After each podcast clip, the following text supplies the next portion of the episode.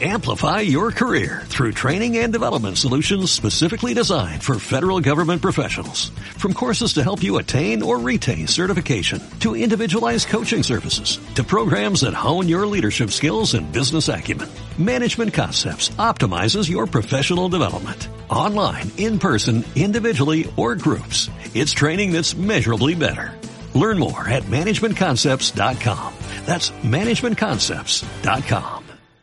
Y es verdad que las ciudades en Navidad se engalanan, encienden las luces, todos disfrutamos muchísimo de esas novedades, ¿no? Porque es verdad que ver las ciudades decoradas siempre nos gusta y nos gusta pasear por ellas. Si sobre todo nos acercamos un poco hacia Madrid, eh, podemos ver yo creo que es algo pues que es pues, un icono no que es la Gran Vía y verla iluminada es para muchas personas un aliciente no todas las todas las navidades así que nos vamos a ir para allá pero siempre buscando algo diferente y ese diferente que tiene que ver también con lo misterioso, con lo enigmático, nos lo cuenta Álvaro Martín. ¿Qué tal Álvaro? Muy buenas. Hola, muy buenas, felices fiestas para todos y que la gente se anime a pasear por el centro y a contemplar las luces, los comercios y los misterios que vamos a contar. Pues sí, porque oye, en metro, en cercanía, nos plantamos en, ahí en un nada, en menos que, que, canta un gato, como dicen algunos. Y Álvaro, podemos encontrar eh, en la Gran Vía, además de todas esas luces, todo ese ambiente navideño, hay otras historias que son menos conocidas.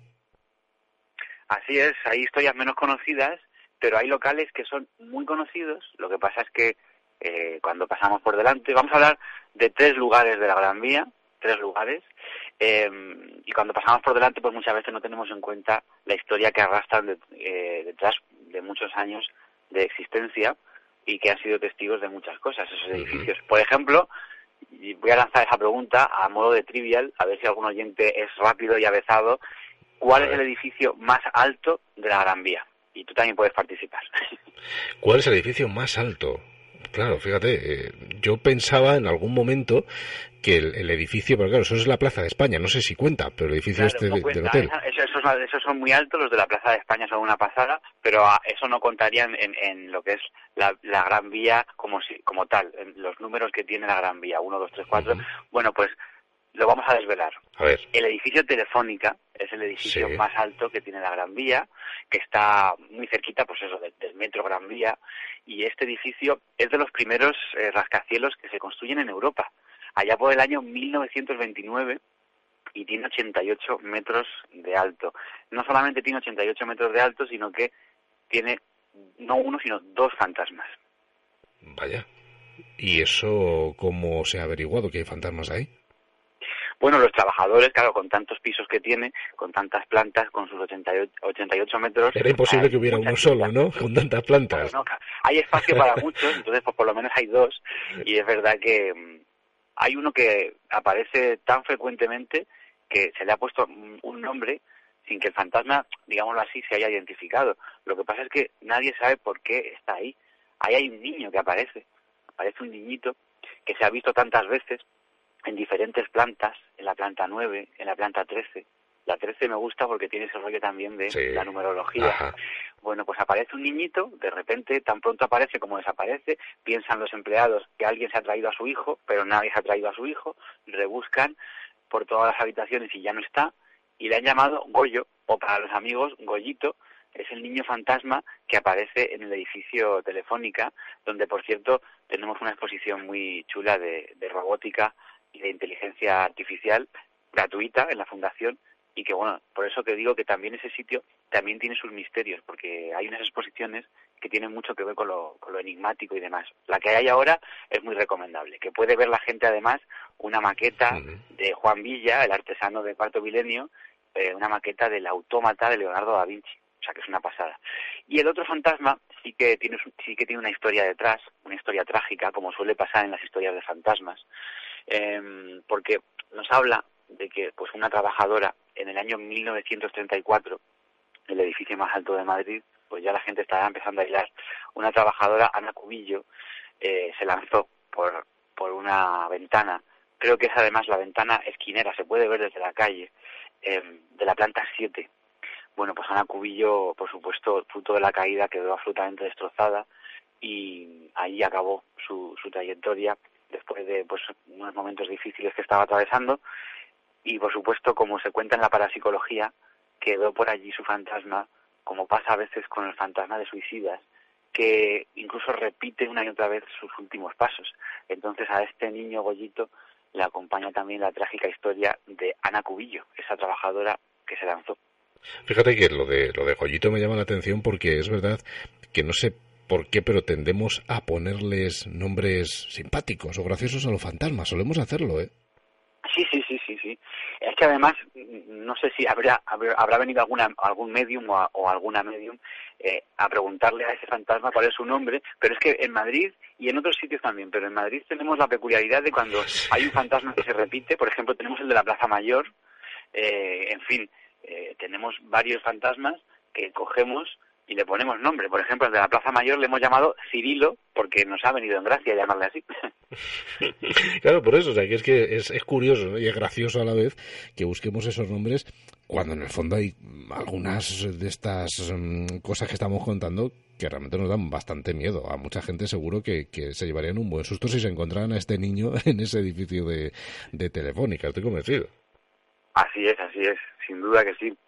Y bueno, aparte de mm, fantasmas, que tenemos algunas algunas historias más que te contaré en otros episodios, de, además ah, seguiremos hablando de la Gran Vía si te parece, pues cerramos este ratito que charlamos eh, hablando de dos lugares, uno ya no existe, hablamos un poco también de la transformación de la Gran Vía, que bueno, se empieza a construir la Gran Vía a partir del año 1910 y empiezan a tirarse muchos edificios antiguos para hacer espacio a una gran arteria que iba a ser y que sigue siendo eh, de Madrid ya sabemos que hace poquito se ha inaugurado pues una, unas eh, obras de ampliación para los carriles de los peatones.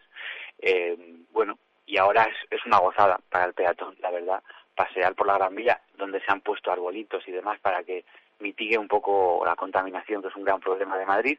Bueno, pues ha cambiado mucho. Hasta principios de este siglo, de este siglo XXI, había un lugar muy cerquita de Callao que se llamaba la Sala Pasapoga. La sala Pasapoga, también llamada Music Hall, pues ha sido uno de los lugares eh, para ir a bailar, uno de los lugares para ir de fiesta en los años 40, en los años 50, y es un lugar que ha sido muy recordado porque ha sido visitado, pues, por ejemplo, por Ernest Hemingway. ¿eh? Eh, y claro, lo cierto es que es un nido de espías, o era un nido de espías, es decir, era uno de los puntos en la Gran Vía donde se reunía espías de diferentes bandos y, bueno, pues unos a otros, digámoslo así, se invitaban a copas a ver quién cogía una melopea más grande y a ver quién aflojaba la lengua primero. Lo que pasa es que hoy en día, este, por ejemplo, ya no es, ya no es, no tiene nada que ver. es lo que se llamaban los cines avenida. No sé si te sonará, pero los cines avenida ahora mismo simplemente son una tienda de ropa. Vaya, o sea, fíjate cómo cambian las cosas, ¿eh? Cómo cambia la Gran Vía y cómo, bueno, está viva, lógicamente, y además si uno se mete en esa tienda de ropa, va a ver perfectamente que tiene disposición como si fuera un cine, o sea, todavía se ha respetado, tiene una, una sala muy grande en el centro y luego tiene, pues eso, como digámoslo así, eh, los pasillos de un cine, vaya, y ahí están puestas, pues, la ropa de caballero, de mujer, etcétera, etcétera. Así que cambia mucho, ya no es eh, nido de espías, pero hay un sitio que todavía se mantiene, aunque yo no sé si el espionaje sigue estando allí. Me refiero al icónico, al mítico Museo Chicote. fíjate. que no tiene nada que ver, por cierto, con Alberto Chicote, con el de Pesadilla en la cocina. Pero, pero fíjate, Álvaro, que, que, es curioso, ¿no? Porque estamos hablando, claro, de la Gran Vía, ¿no? Y, y, estamos hablando de una época que el tema de los espías bueno, pues era algo pues muy frecuente, ¿no? Y, claro, a mí es verdad que se me ocurren pocos lugares mejor donde pudiera darse esos, esos episodios de espías que la Gran Vía. O sea, si tú te imaginas una película, realmente ah, el escenario es magnífico, ¿no? Bueno, tú que eres escritor, tienes un historión también ahí. que ya supongo que habrá sido explotado de alguna manera, porque claro, es un caramelito. El tema de espías en la Gran Vía, años 30, años 40, y en este caso, pues el, Museo Chicote, que sigue existiendo, eh, lugar famoso por sus cócteles y lugar famoso por ser un sitio, pues eso, que va a la creme de la creme, y sigue yendo la creme de la creme. Eh, aristócratas, famosillos de todo tipo, van para allá y de hecho las paredes están adornadas con fotografías, ahí es nada, por ejemplo, Salvador Dalí, por ejemplo, Frank Sinatra, Ava Garner, Sofía Loren, fíjate lo que te estoy diciendo. Bueno, también José Antonio Primo de Rivera pasó por allí, pasó la pasionaria por allí, Hemingway, por supuesto, también, que además este tema de los cócteles y demás como que le gustaba bastante a Hemingway, eh, Ortega y Gasset, Di Stefano, en fin, todos ellos pasaron y claro, con toda esta alta sociedad se mezclaron también el espionaje, que era uno de los lugares favoritos para sacar información, para tomar el pulso a lo que se estaba viviendo tanto en Madrid como en esa Europa mm, de la Segunda Guerra Mundial y después incluso de la Guerra Fría. Claro, la verdad es que ah, maravilloso porque tiene que haber un montón de historias dentro de esa gran vía. Decimos, bueno, vamos a ver la decoración navideña, pero nos podemos fijar en estos otros detalles que nos está contando Álvaro, que yo creo que, siempre son interesantes. Hombre, vamos a ver, ver los fantasmas del edificio Telefónica va a ser a lo mejor un poco más complicado tendrían que tener un poquito más de suerte de verlo. Pero, pero estos otros detalles que estamos diciendo sí que lo pueden ver, están a la vista de todo el mundo. Así que Álvaro, yo creo que también es interesante que la gente se quede con este concepto, porque vamos a seguir eh, hablando eh, próximamente de estos sitios que visitamos, sobre todo en Navidad, que se llenan de gente, pero que a lo mejor tenemos que girar un poquito la cabeza hacia un lado u otro y, y fijarnos, como digo, en esos otros detalles pequeños. Así que yo creo que es interesante que lo sigamos haciendo, ¿vale? Pues así lo haremos y que la gente se pase incluso y se tome algo en el Museo Chicote, por ejemplo. Claro que sí. Y que le cuente un secreto a alguien ya de paso y así entran más en la dinámica. Claro que sí. Álvaro, como siempre, ha sido un verdadero placer tenerte con nosotros y recordamos varias cositas. Primero, que si quieren saber sobre enigmas, misterios de Madrid, tienes tu libro a disposición de todo el mundo. Así es, Enigmas y Misterios de Madrid con Almuzada, pues un buen regalo para estas Navidades y explorar Madrid con ese libro en la mano. Y luego también, pues si les apetece, en Rutas Misteriosas, pues tienen opciones para hacer paseos conmigo y nada, que lo van a pasar genial. Estamos convencidos. Álvaro Martín, muchísimas gracias y hasta la semana que viene. Muchas gracias, un placer paseando por la Gran Vía, disfrutando de esas luces navideñas que no hace mucho les estábamos contando, queríamos seguir caminando por este lugar y conociendo qué otros sitios podemos observar, hacia dónde mirar. Porque claro, es verdad que todos los adornos navideños parece que acaparan toda nuestra atención, pero como decimos siempre conviene buscar quizá esos otros lugares escondidos. Así que vamos a hablar precisamente con alguien que de eso sabe más que ningún otro, que es Álvaro Martín. ¿Qué tal? Muy buenas. Hola, ¿qué tal? Muy buenas. Pues eh, un placer de nuevo volver a hablar de esos misterios que tienen que ver también con un paseo muy bonito eh, que podemos hacer ahora en Navidad. Eh, no solo por la Gran Vía, que también hablaremos de ella, sino por las calles que están justo aledañas, muy, muy cerquita de esta gran arteria y que tienen sus misterios.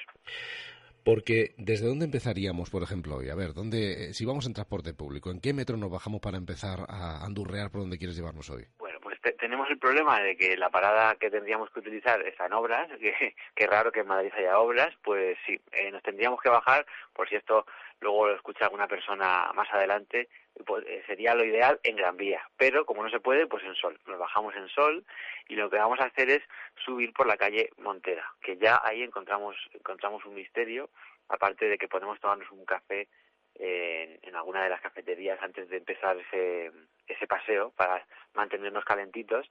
Una, pues una cup de café con leche, ¿no? Como dirían. Exactamente, una relaxing cup. Eso es. pues en la propia calle Montera tenemos un pequeño recorte de prensa que a mí me parece muy curioso, del año 1920, que el titular era muy impactante. El titular decía, un hombre dispara a un fantasma. Vaya, y no le dio, claro, supongo. claro, no le dio. Y entonces te voy a relatar lo que decía más o menos el cuerpo de la noticia, que era que en una, en una vivienda de la calle Montera, ya muy cerquita, llegando a Gran Vía, pues eh, unos policías que estaban haciendo una ronda por allí escucharon de repente tiros y esos tiros pues parece ser que venían de un piso concreto. Bueno, pues subieron corriendo los agentes a ver qué pasaba, echaron la puerta abajo y el hombre que estaba dentro de la casa estaba apuntando con su pistola a la nada. Y nada, decía que eso, que eh, el propio testigo relataba que había visto una figura en su habitación y la, y la había disparado porque había invadido su casa, esa figura. Y nada, que no conseguía darla, que no conseguía acertar ni abatirla, por supuesto. Y que en ese momento, pues que al final desapareció, se perdió. Claro, se asomaron por la ventana, no vieron que hubiera nadie sospechoso ni nada, y se quedó la cosa como el titular ese de hombre dispara a un fantasma, porque verdaderamente la, la sombra, la figura, pues no, no se volvió a mostrar. Lo que pasa es que hay una subtrama aquí, hay una subtrama que nos dice que este hombre puede ser que a quien estuviera disparando, y esto es muy fuerte, claro, es a, un amante de su mujer. Vaya. Eh, lo que pasa es que ese, ese, amante sería un amante fantasma porque es verdad que, que, que, fuera quien fuera, de carne y hueso o espectral, el caso es que desapareció y ese hombre disparó a la nada. O sea que si era alguien de carne y hueso hay que elogiar su capacidad para evaporarse. Sí, sí, desde luego. Y la mala puntería del otro, claro. También. también, también. Pues subiendo por la calle Gran Vía, que encontramos este pequeño misterio, una pequeña nota de prensa escueta, encontramos eh, justo antes de, llegar a la Gran Vía, eh, Montera, si subimos, pues a la mano derecha encontramos la calle del Caballero de Gracia, ¿vale? Que es un personaje muy interesante de Madrid, que tiene mucha historia. Eh, ahora mismo está en una causa de, canonización. Bueno, primero tiene que pasar por la beatificación. Y este hombre, pues eh, ya hemos hablado alguna vez tú y yo de este personaje, se llamaba Jacobo de Gracia. Eh, oficialmente, y lo puede ver, uno puede leer en el azulejo de la calle, puede ver un retrato de este Jacobo de Gracia, un personaje que era el enviado del Papa Gregorio XIII a esa España de Felipe II. Bueno, pues puede ver el retrato y puede ver un, gran enigma ya mirando los azulejos. Y es que pone una horquilla de fechas muy extraña. Dice algo así como eh, 1517, 1619. Por lo tanto, te está diciendo que este hombre en el siglo XVI a, camino, a caballo entre el 16 y el 17, vivió la friolera de 102 años. Madre mía, no está nada mal para aquella época, ¿eh? Eso para empezar, no está nada mal. Es verdad que era una persona acomodada, que solamente los que tenían dinero, obispos, reyes y todo tipo de nobleza, eran los que podían optar a vivir un poco más eh, un poco más años que la media. Esto es muchos más años que la media. Desde luego, sí. También tenemos el caso de nuestro patrón de, de Isidro, Isidro Merlo San Isidro, que también vivió 90 años y eso sí que es muy insólito porque era, una, era un humilde labrador. Pero bueno, volviendo a este caballero de gracia, que efectivamente era una persona acaudalada, era un especulador, se hizo con unas cuantas casas en esa misma calle que eh, transcurre paralela a la Gran Vía y también, pues bueno, como ya hemos contado, eh, tiene, tuvo una historia con lo sobrenatural eh, porque bueno, se encontró en un duelo a espada con un, con un rival suyo, con, con Vespasiano Gonzaga, otro noble de la época, pues se encontró con una dama espectral. Eh, esto le puso nombre a la calle del desengaño. Y bueno, pues eh, lo cierto es que se cuenta que a partir de ese momento que tuvo ese encontronazo, esta persona que tenía fama de ser un ligón, de, tenía fama de, de cada día estar con una mujer prácticamente, una fama que desde, desde el templo que está en esa calle, que ahora os contaré un poquito, pues se intentan desmentir. Pero bueno, se cuenta que a partir de que tuvo ese desengaño con esa dama espectral, pues lo cierto es que ya no quiso tener más vida azarosa y se metió con 70 años, se metió a sacerdote y empezó a construir, aunque ya, ya tenía esos proyectos en mente, pues una serie de, primero, lo que hoy llamamos el oratorio del Caballero de Gracia, y también un convento, un convento que ocupaba además bastante extensión en lo que hoy llamaríamos pues la calle del Caballero de Gracia, que corta con la calle del Clavel. Pues más o menos por allí estaba, ya no existe hoy en día, el convento y que tiene también una historia de misterio, porque se nos cuenta que antiguamente había una calle que se llamaba la calle del Soldado, que estaba por lo que hoy llamaríamos el barrio de Chueca, o sea que también pegadito a la Gran Vía, pues allí vivía una joven que se llamaba Almudena Coutili y que era pues de, de la alta sociedad, ella había decidido, era muy hermosa, pero había decidido consagrar su vida a la religión y por lo tanto pues estaba inminente que se ordenara precisamente novicia en el convento del Caballero de Gracia. Allí justo que hoy en día se puede ver que está la fachada por detrás ya a la, a la Gran Vía, que muy poca gente se fija, que se fijen en un edificio que tiene una cruz, porque es que lo hicieron pasar como si fuera un edificio corriente de viviendas de la Gran Vía, para que no eh, llamara mucho la atención. Pero puede ver uno esa cruz y ahí está el oratorio del Caballero de Gracia y, y en el pasado era el convento. Bueno, pues esta chica se quería meter a monjita en este en este convento, pero un soldado, un, militar eh, que estaba pasando un tiempo de retiro en Madrid, pues se enamoró de ella. Se enamoró perdidamente y de una manera un poco lo que llamaríamos pues que era un acosador porque todos los días le insistía le pedía por favor que le diera una cita. De hecho él se cuenta que llegó a pintar un retrato suyo en las tapias del convento donde se iba a ordenar o sea, eh, encima era grafitero el tío también. Sí sí sí un retrato mm, idealizado de él como diciendo mira lo que te estás perdiendo bueno pues el caso es que una y otra vez le insistía y al final ella dijo mira que no quiero nada contigo y además voy a adelantar mi fecha de, de tomar el hábito, vaya. Pues lo cierto es que, bueno, el día que Almudena iba a tomar los hábitos, iba ya a ordenarse monjita, pues resulta que vino, vino este soldado al, al convento y llamó a la puerta y dejó un paquete para, para, las, para las hermanas. Dijo, este es un paquete de parte de, de Almudena que hoy se ordena monjita. Bueno, pues nada, lo llevaron para adentro el paquete, lo abrieron y dentro de la caja estaba la cabeza de Almudena con un letrero que decía, madre, le entrego a Almudena, porque este hombre había acabado con la vida de la chica a la que no pudo tener de ninguna manera, porque claro, no pudo competir con, con Dios, por así decirlo. Entonces, como no pudo competir, pues lo que hizo fue asesinarla cruelmente y así pasó y lo desgraciado es que durante un tiempo esa calle se llamaba la calle, la calle del soldado, que es el que fastidió y truncó la vida de esta chica. Joder, qué fuerte, ¿no? Efectivamente. Em, vamos, una historia súper fuerte. Pues sí, Y, en, y, en, aquel Madrid que impactó muchísimo y así se ha quedado. Hoy en día eh, ya se llama la calle Barbieri, por si alguien quiere pasar por allí. Es un compositor eh, un hombre mucho más amable. y si ya terminamos con una historia que tiene que ver con una leyenda. Sí, a ver, ¿cuál? Pues si seguimos bajando por esa calle del Caballero de Gracia y efectivamente vamos a la, a la parte que corta con la calle del Clavel, vamos a encontrar algo que es nuestra historia particular de La Llorona. No sé si conoces, ya sabes, esa historia que se cuenta mucho en México y en otros lugares de Sudamérica. La Llorona es un, para resumir, es un espíritu plañidero, es decir, un fantasma que pasea por las esquinas llorando. Y también sale en la, en, en la saga de Harry Potter, hay un personaje también que es así. Es verdad, es un fantasma llorón, Myrtle la llorona.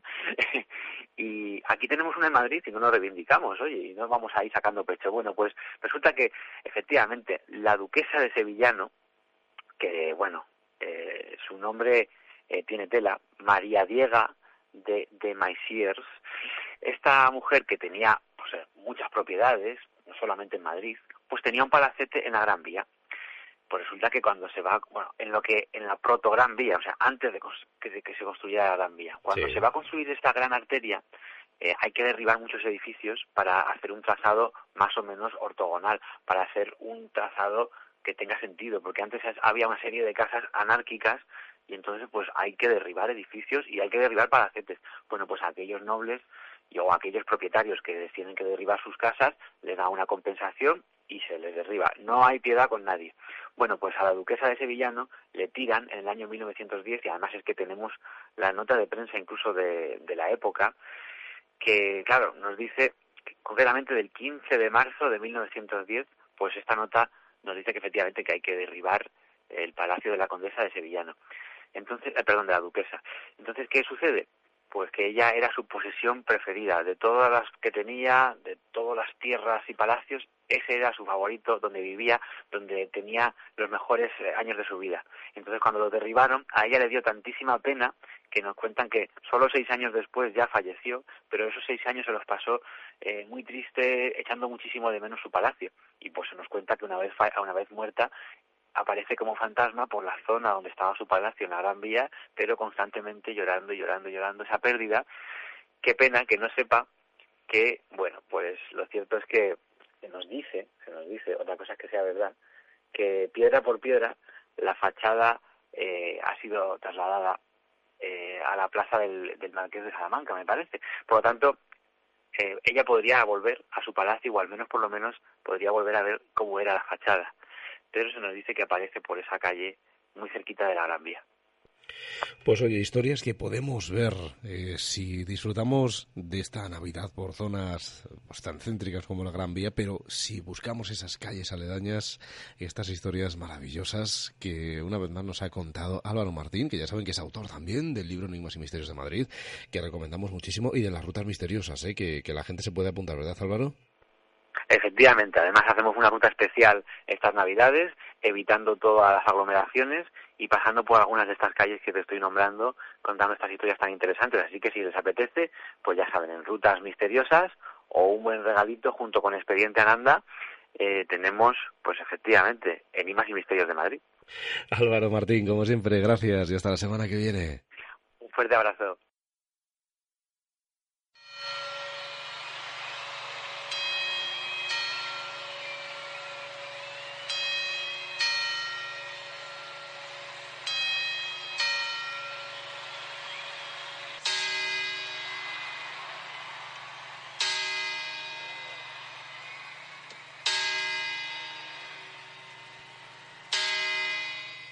Y así hasta doce. Y es que faltan muy poquitas horas para que llegue este momento, en la Puerta del Sol, un lugar que ya sabemos todos los españoles, todos los madrileños, que es ese punto en el que despedimos el año. Pero es un lugar que además de esas campanadas, de además de ese reloj, tiene y guarda otras historias muy interesantes, misteriosas, enigmáticas, y por eso en el día de hoy queríamos conocerlas. Vamos a hablar con el autor del libro Enigmas y Misterios de Madrid, Álvaro Martín. ¿Qué tal? Muy buenas. Hola, muy buenas. Pues mira, escuchar este sonido me ha traído buenísimos recuerdos y ya es algo que yo sí celebro. Yo sigo ese ritual de las doce uvas y, en fin, pues estaremos mirando ese reloj todos embobados hasta que empiecen esos cuartos y también desde hoy todos tus oyentes pues pensando en los misterios que tiene la Puerta del Sol. Claro, porque si en vez de mirar al reloj de la Puerta del Sol mirásemos hacia otro lugar, ¿qué podríamos encontrar, Álvaro? Pues vamos a encontrar una plaza con muchísima historia, plaza que sí que lo es, pero que le han llamado puerta. Y si le han llamado la Puerta del Sol, pues habrá que buscar por allí o habrá que mirar en los azulejos también qué puede tener eso de Puerta del Sol. Pues efectivamente, aparte de que tiene, bueno, es un significado muy esotérico, esa de la Puerta del Sol y con el símbolo del sol como símbolo solar, símbolo del dios masculino, pero aparte es que se cree que allá por el siglo XII, siglo XIII, allí había una fortificación, una pequeña fortificación que tenía una puerta que daba al este y tenía dibujado, tenía pintado un sol. Por lo tanto, literalmente ahí había una puerta del sol.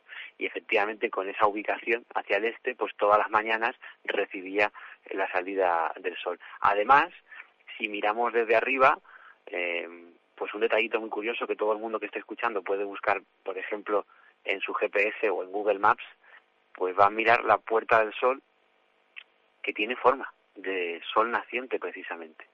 ¿Ah, en el lugar donde en el lugar donde vemos todos los 31 de diciembre ese icónico reloj sería la base de ese sol. Y luego pues todas las calles que están alrededor pues desde Arenal hasta la calle Alcalá, Carrera de San Jerónimo, calle Montera, todas estas que están alrededor, si te das cuenta, además es que es un semicírculo casi perfecto y envías los rayos del sol. ¿Qué pasa? Que bueno, puede ser la gracia por decir es la Puerta del Sol y los encargados del urbanismo, pues seguramente allá por el siglo XIX, siglo XVIII, dijeron pues vamos a hacer la broma, pero no es tan así. Es que además de todo esto puede ser un significado oculto el que tenga ese sol naciente que quiere decir pues es un símbolo de prosperidad y no cabe duda que uno de los motores de Madrid es el turismo y no cabe duda que eh, a todas horas prácticamente hay gente en la, en la Puerta del Sol eh, haciendo fotografías, hay gente haciendo compras, ahora estamos con toda la gente que está viendo las luces de Navidad, estamos todavía eh, comprando ya bueno para el niño y, y han estado eh, pues muy abarrotadas días anteriores por el tema del sorteo de Navidad, por comprando para Doña la Manolita y demás, o sea, un lugar súper concurrido y ese talismán lo tenemos ahí en forma de la configuración que tiene la plaza. Para empezar, esto. Y luego tenemos el punto fotografiado de Madrid, que lo decía Joaquín Sabina en la canción, allá donde se cruzan los caminos. bueno, pues tenemos el kilómetro cero. Claro, es verdad que es cierto que todo el mundo mira hacia abajo o mira hacia arriba para ver el reloj. O sea, es un punto en el que en el que las miradas es curioso, ¿no? Ver a la gente, porque ves por un lado eso, los que miran al suelo buscando ese kilómetro cero y los que miran arriba buscando ese reloj tan carismático. Sí, pues tal vez se cumpla ahí la famosa frase de, Madrid al cielo, ¿eh? que hay que mirar también esos cielos de Madrid y hacia arriba, porque el que no mire hacia arriba en Madrid se está perdiendo algo brutal y no quiero desvelar nada, otro día si quieres lo hablamos, pero son una serie de estatuas que están en los tejados y que están esperando ser descubiertas por no solo por los turistas sino también por los madrileños. Bueno, pues si nos vamos a la plaza eh, y a la Puerta del Sol, vemos que ha cambiado muchísimo eh, con el tiempo y por ejemplo hoy en día pues encontramos una tienda de una famosísima marca de tecnología, no solamente teléfonos móviles y tablets, sino de mucho más, pues esa, esa ese lugar, en esa esquina, eh, hoy en día vemos ahí el cartel del tío Pepe, que no siempre ha estado allí. Bueno, pues allí, antiguamente, podríamos decir que hay una serie de, de leyendas, hay una serie de construcciones, y es que en ese mismo lugar estaba lo que se llamó la Iglesia del Buen Suceso. Y en ese mismo lugar eh, se han encontrado restos. De hecho, bueno, en esta tienda tan grande, si uno va al sótano, va a encontrar con restos de una antigua, de esa antigua iglesia, también fue hospital. Eh, y además, si uno entra a la estación de sol, si uno entra a la parte del cercanías, va a encontrar también un pequeño museo arqueológico, que son las ruinas que están por allí. Bueno, pues en ese lugar, muy cerca de ese lugar, se cree que había una casita donde vivía una señora que se llamaba Doña Elvira, estas leyendas antiguas que casi ni se puede uno dilucidar en qué fecha era, pero se cree que siglo XVII. Bueno, pues Doña Elvira vivía con una criada eh, en su casa, una mujer con dinero. Resulta que cuando iba a misa, precisamente por, por cercanía a la iglesia del buen eh, suceso, pues eh, ella iba también entusiasmada, ya sabes lo que pasaba antes, que a la salida de misa, pues se charlaba sobre los sucesos de Madrid y demás, y ella se convirtió en protagonista de esos sucesos. Resulta que cada vez que iba a misa y regresaba, pues en su casa le faltaban algunos objetos. Claro, lo primero ya sabes a quién le cargaron las culpas. Sí, suele pasar. Le, cargaron las culpas a la criada. Como suele ocurrir, sí. La joven criada que pasaba por allí, ella decía que no, que no, que no, que ella estaba encantada de servir en esta casa y no sería eh, lícito para ella, para su código ético y moral, pues robarle esos objetos. Nada, pues eh, resulta que como era la única sospechosa, quién se iba a imaginar lo que te voy a contar después, pues era la única sospechosa, resulta que fue, fue acusada, ella misma, la señora, doña Elvira, se convirtió en protagonista de esos sucesos que se cuentan a las puertas de las iglesias y fruto de esos rumores, pues eh, al final la policía fue a la casa y la detuvo. Y no solo eso, sino que le pusieron unos cargos tales que al final fue condenada a muerte. Fue acusada de haber robado una cuantía muy grande en, joyas y, objetos de oro y al final fue ejecutada. Ya sabes, en esa época, pues las ejecuciones públicas. Sí, estaban a la orden del día.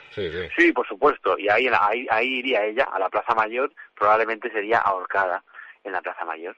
Bueno, pues pasando un tiempo, eh, ya había fallecido su sirvienta, pues eh, resulta que Elvira estaba en casa con una modista haciéndole unos trajes y resulta que dejó un alfilerito muy brillante, la modista, cerca de la ventana y ya entró, vas a creer, pues entró una burraca, entró una burraca y se la llevó volando, ese, ese alfilerito que había dejado. Esto no es la primera vez que lo escucho, ¿eh, Álvaro? Eh, yo he escuchado varias historias, sí, sí, de este tipo, sí.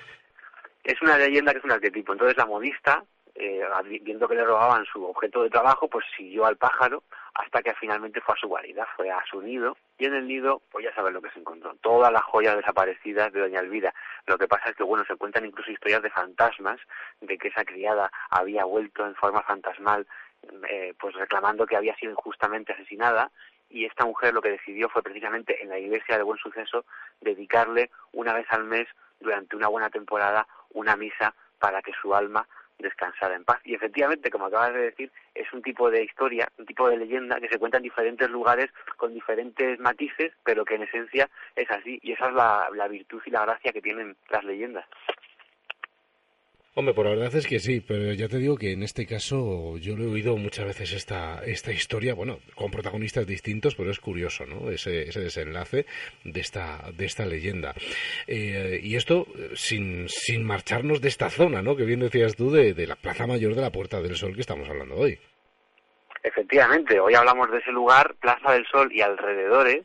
Uno puede fijarse también, por ejemplo, antes de ir no sé si te apetece un trocito de roscón, pues antes de ir a por un buen roscón, ahora te cuento, pues nada, simplemente decir que la gente se fije, eh, bueno, tenemos la estatua, por supuesto, de Carlos III, pero que se fijen en otra estatua muy poco conocida que está en la Puerta del Sol y que pasa sin pena ni gloria desapercibida. No es tan imponente, bueno, pues el, monumento, eh, bueno, la estatua en sí mide un metro setenta, es una mujer, eh, se le han puesto diferentes nombres a lo largo del tiempo, data del siglo XVII y lo cierto es que nadie ha sabido con, con certeza a quién está dedicada esa estatua. Es decir, tener ya de por sí una estatua que no sabemos quién es, pues ya es algo misterioso. Hay quien ha dicho que es eh, Diana, ¿vale? Hay quien ha dicho que es Venus. Otros dicen que es la Virgen, claro, por supuesto, en épocas católicas eh, se, se, ha adjudicado a la Virgen lo más probable es que sea Venus, pero en Madrid ya le hemos puesto un nombre, le hemos puesto la Mariblanca. Bueno, pues la Mariblanca, con dos tritones, descansa sobre un pilar muy cerca del inicio eh, de la calle Arenal. Y la gente, pues, tiene una especie de rotonda pequeñita y la gente en ese lugar, pues, se sienta. Se sienta, como siempre hemos, como hemos dicho desde el principio, pues sin mirar arriba. Bueno, porque se fije en ese enigma, es una estatua antigua, aunque esta que vemos es una copia porque fue destruida, esa estatua estuvo en el centro de la Puerta del Sol, también estuvo en la Plaza de las Descalzas y ahora la, podemos ver aquí, la misma copia, de un auténtico enigma, porque no se sabe exactamente ni quién, fueron, ni quién fue su arquitecto, ni tampoco a quién quiso representar aquí, a qué deidad. Desde luego a la Virgen no, aunque nos hemos empeñado con el tiempo a cambiarlo y a pensar que es una Virgen, pero en absoluto. Así que tenemos ahí a Venus, que es una figura muy esotérica, presidiendo la Puerta del Sol, ojo. Pues fíjate, es, es curioso y conviene que echemos un vistazo para conocer todas estas cosas. Evidentemente, si tuviéramos más tiempo, podríamos contar muchas más, pero por eso también recomendamos siempre que la gente, y que se lo pida a los Reyes Magos, tu libro, Enigmas y Misterios de Madrid. Y oye, pero, pero me vas a invitar a Roscón, ¿no? Antes de irnos. Sí, te digo yo que te invito, si te toca el ABA, eso sí, te toca pagarlo a ti, pero de momento te invito a un trozo. pues sí, vamos a, la repostería más antigua, se cree que es del año 1630, muy cerquita de la Puerta del Sol, hay que ir por la, por la carrera de San Jerónimo, y cuando lleguemos a un peculiar museo, a un museo del jamón, pues giramos a la derecha y vamos a encontrar la calle del Pozo. Bueno, pues esta repostería, pastelería del Pozo, que en su origen se llamaba el horno del Pozo, eh, hay cola y hay lista de espera prácticamente tanto para pedir torrijas, que son muy famosas, como para pedir roscón en Navidad. Entonces se puede encargar que todavía la gente esté atenta porque dicen que es uno de los mejores roscones de Madrid y además ya digo, probablemente la repostería más antigua que sigue en pie en Madrid. Entonces, bueno, pues aquí se nos cuenta una leyenda de la guerra de sucesión en la que, bueno, pues eh, un grupo de, de guerrilleros pasaron por allí. Antes había una iglesia allí eh, que se llamaba la Iglesia de Nuestra Señora de la Victoria. Y parece ser que los milicianos, pues bueno, eh, registraron todo el templo y se llevaron los objetos de valor. Se llevaron, por ejemplo, pues eso, pues una, una estatua muy labrada, estatuillas que están muy labradas, pinturas, objetos de oro, de plata, y cuando llegaron a una cajita, eh, se llevaron lo que es el cofrecito, un cofre que estaba muy ricamente decorado con joyas y demás, y lo, lo que había en el interior lo tiraron a un pozo que había en la famosa calle del Pozo. Claro, si se llamaba así, pues algo será. Allí dicen que había un pozo que las aguas eran bastante desagradables, que siempre andaban turbias, que olían, que olían mal, pero ojo, era un bien muy preciado. Aunque fueran aguas un poco malolientes, la gente venía ahí todos los días para sacar el agua, porque aún así eran muy preciadas. Claro, estos milicianos se llevaban el cofre que dentro tenía una reliquia, pero no le dieron ninguna importancia a la reliquia, para ellos no tenía valor para venderlo, así que la tiraron al pozo. Y no sabían que lo que estaban tirando al pozo eran ni más ni menos que dos espinas de la corona de Cristo. En teoría, claro. Ahí se nos cuenta la leyenda. Bueno, pues al caer estas espinas en el pozo, resulta que las aguas empezaron a aclararse, empezaron a ser cristalinas, de un sabor inmejorable, como si fuera agua mineral, y resulta que tenían propiedades curativas. La gente no sabía exactamente que esto había pasado, simplemente de un día para otro vieron que habían cambiado. La gente iba ya en masa a ese pozo a sacar agua, hasta que un día ya se quedaron las aguas muy bajas y una persona sacó un cacillo y en ese cacillo sacó las espinas. Pensaron que había sido un auténtico milagro, las espinas que habían desaparecido y nadie sabía dónde estaban, y resulta que fueron colocadas de nuevo en un relicario y ya sabes lo que pasó, que las aguas perdieron su efecto curativo, perdieron su color transparente y volvieron a ser tan infectas como eran en sus orígenes. Y ese pozo estuvo ahí donde está la repostería más antigua de Madrid. Qué curioso, qué de curiosidades tenemos que contar. Álvaro, oye, que lo seguiremos haciendo, ¿vale? Y por supuesto, como digo, en ese libro, Enigmas y Misterios de Madrid, eh, y en las rutas misteriosas también que pueden consultarlas y apuntarse a ellas. Álvaro, que tengas buena salida de entrada de año en esa Puerta del Sol y hablamos próximamente. Lo mismo, felices fiestas para ti y para todos los oyentes. El otro día estábamos esperando las campanadas, mirábamos a ese reloj pero también hacíamos un pequeño vistazo alrededor de esa, de esa puerta del sol, donde hay leyendas, historias, misterios, que, bueno, como siempre ya saben que nos encanta conocerlos, gracias a Álvaro Martín, que es autor del libro Enigmas y Misterios de Madrid. ¿Qué tal Álvaro? ¿Cómo estás? Hola, muy buenas y feliz año para todos los oyentes. Igualmente, Álvaro, oye, que ya sonaron las campanadas, nos quedamos nosotros ahí en la Puerta del Sol, estábamos viendo todas esas cosas que nos decías que se nos escapan a la vista muchas veces, y hoy, partiendo desde ahí, vamos a seguir un poco ese recorrido, ¿no? Pues sí, tengo que decir que estoy bien, que nadie se preocupe, pero me atraganté un poco con las uvas. Me da la sensación que iban más rápido las campanadas este año. Eh, y precisamente nos quedamos ahí. Nos quedamos ahí. Un dato curioso el edificio, ese pedazo de edificio, que es la sede de la Comunidad de Madrid, se llama la Real Casa de Correos, tiene su origen en el siglo XVIII y no siempre tuvo ese templete con ese con ese reloj. De hecho, hoy en día la gente lo conoce al edificio completo como el reloj de la Puerta del Sol. Eh, nadie, casi nadie lo llama la Real Casa de Correos, pero lo, lo, cierto es que el edificio hay que imaginárselo pues tapando con el dedo todo el templete que tiene arriba con ese carrillón y con ese con esa esfera que cae eh, cada año nuevo.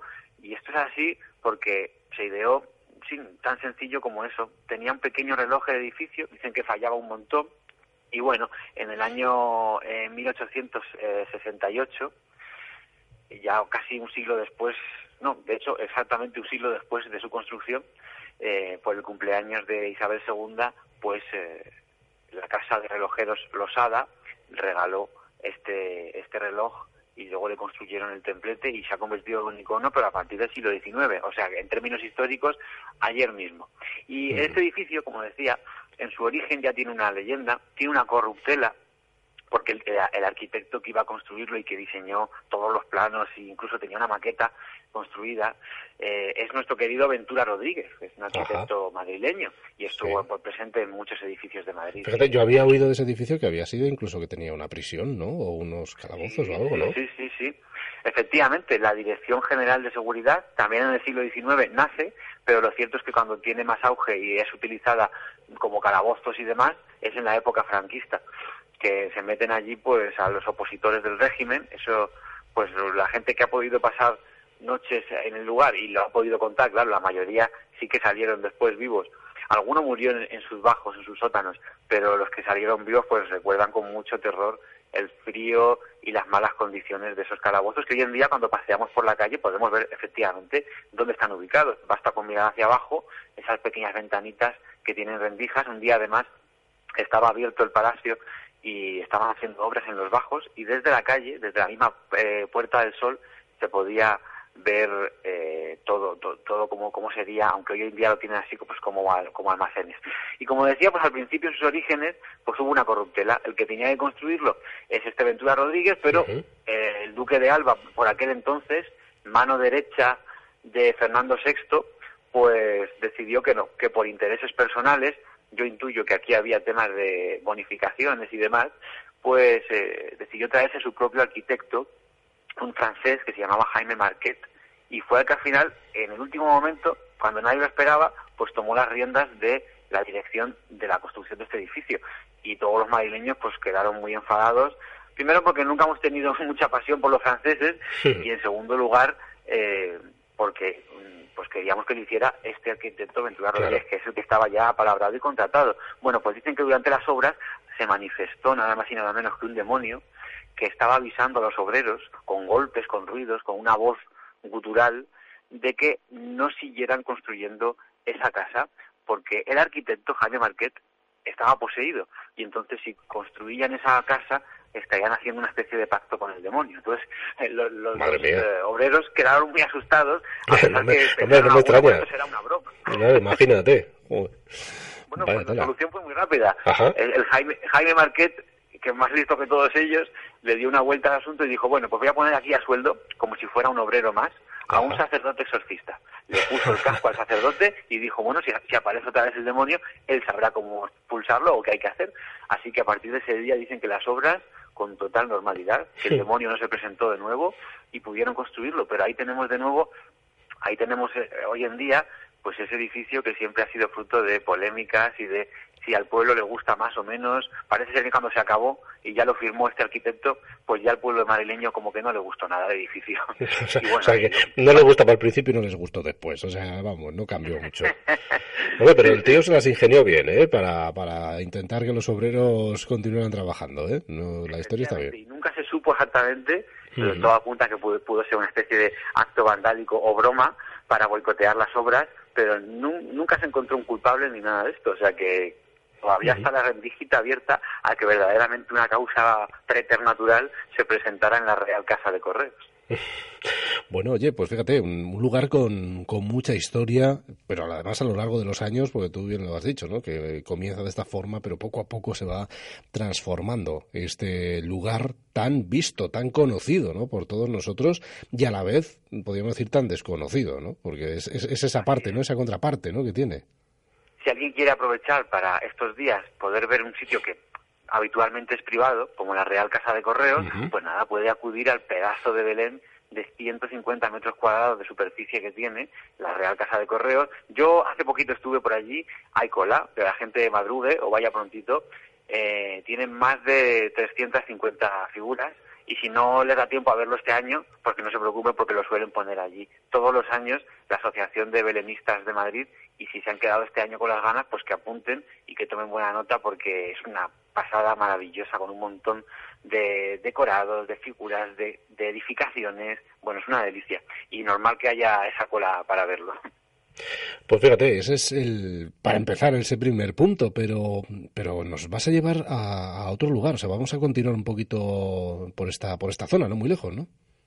Pues no, no muy lejos, y seguimos andando por la zona, vamos a acercarnos a la gran plaza que tenemos en el centro de Madrid y que también seguimos hablando de Navidad y misterio, porque quien no ha pasado alguna vez, yo intento mm, estos días huir un poco, eh, pero verdaderamente merece la pena visitar los puestos de Navidad, el mercadillo que está en la Plaza Mayor y que desde hace muchísimos años se lleva colocando en este lugar y siempre se reinventa. Este año para mí es de los mejores que ha habido tanto la plaza en sí, que está preciosa, está decorada toda con, unas velas LED, todos los balcones, y da una sensación de acogedora al estilo de algunas plazas del centro de Europa que tienen siempre eh, mercadillos de Navidad y demás, unas casetas rojas. y este año, pues el tema, el tema bromas se lleva menos y hay más pues, eh, asuntos de decoración y demás.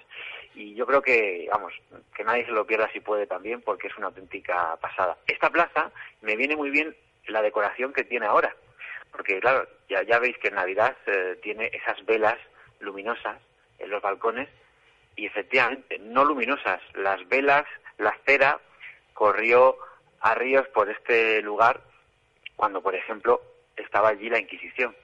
Ya sabemos que es una plaza que nace en el siglo XVII con, Felipe III, luego te cuento una anécdota de, ese rey, eh, pero ha tenido, ha visto de todo, ha visto de todo, ha habido ahí, pues bueno, carreras de caballos, ha habido coronaciones, ha habido misas, espectáculos como teatros y demás, eh, toros, pero también ha habido ajusticiamientos, ya sea civiles o ya sea religiosos. La Inquisición ha dado buena cuenta no es Madrid la ciudad en la que más se ha cebado, pero también ha habido algunas muertes y allí se hacían los autos de fe. ¿Y cómo venían los presos? Bueno, pues los presos venían a la plaza, a la plaza descalzos, atados con grilletes y portando todos un velón de color verde, que es el color de la Inquisición, que iba goteando esas, esas gotitas de cera por toda la plaza. De hecho, yo tengo una anécdota que cuando hacemos las rutas en la plaza, una vez hablando precisamente de todo esto, de la Inquisición, de las velas y demás, de repente nos llega a todos un olor a cera, un olor a, vela recién apagada, que nos dejó un poco de piedra porque venía muy al pelo de lo que estaba contando. Nosotros miramos alrededor de toda la plaza, que ya sabes que tiene muchas terrazas y demás, y no encontramos por ningún lugar donde podría estar el culpable de ese olor a, vela recién apagada tan intenso además. Si pudiera ser una mesita de las que están, no, pero es que ninguna mesa tenía velas.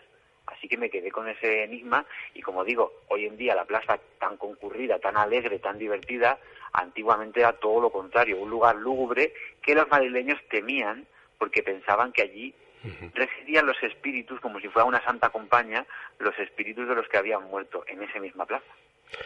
Fíjate, es, es, curioso, ¿no? Es un lugar que imagino también, Álvaro, que habrá ido cambiando, ¿no? Con los años. Eh, de ese momento del que nos hablas, me imagino que habrá habido más modificaciones, ¿no? O, estaba tal cual, por ejemplo, la Casa de la Panadería y todo esto que conocemos. La Casa de la Panadería es el primer edificio que se construye, allá por el año 1617.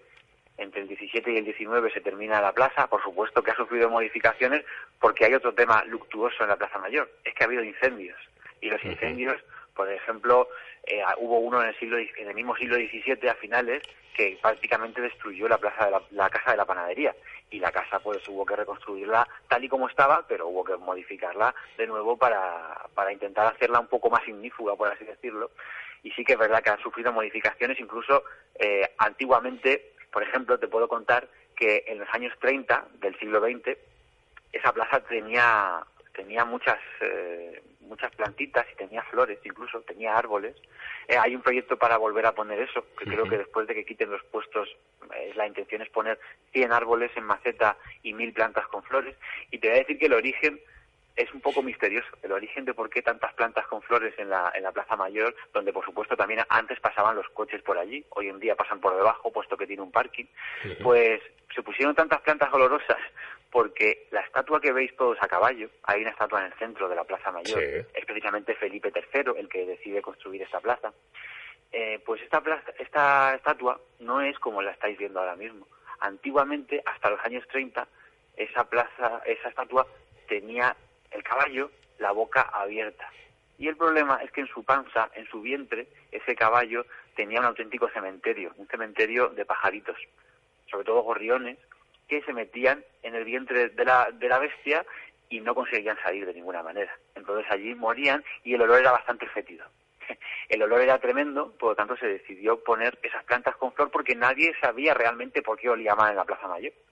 Entonces así fue hasta que un vándalo, un republicano en los años 30, pues le voló la cabeza a, con, pura dinamita al, al pobre caballo y al, al, eh, hacer las obras para remodelar esa cabeza, pues se encontraron con ese pastel, con ese pedazo de cementerio de pájaros.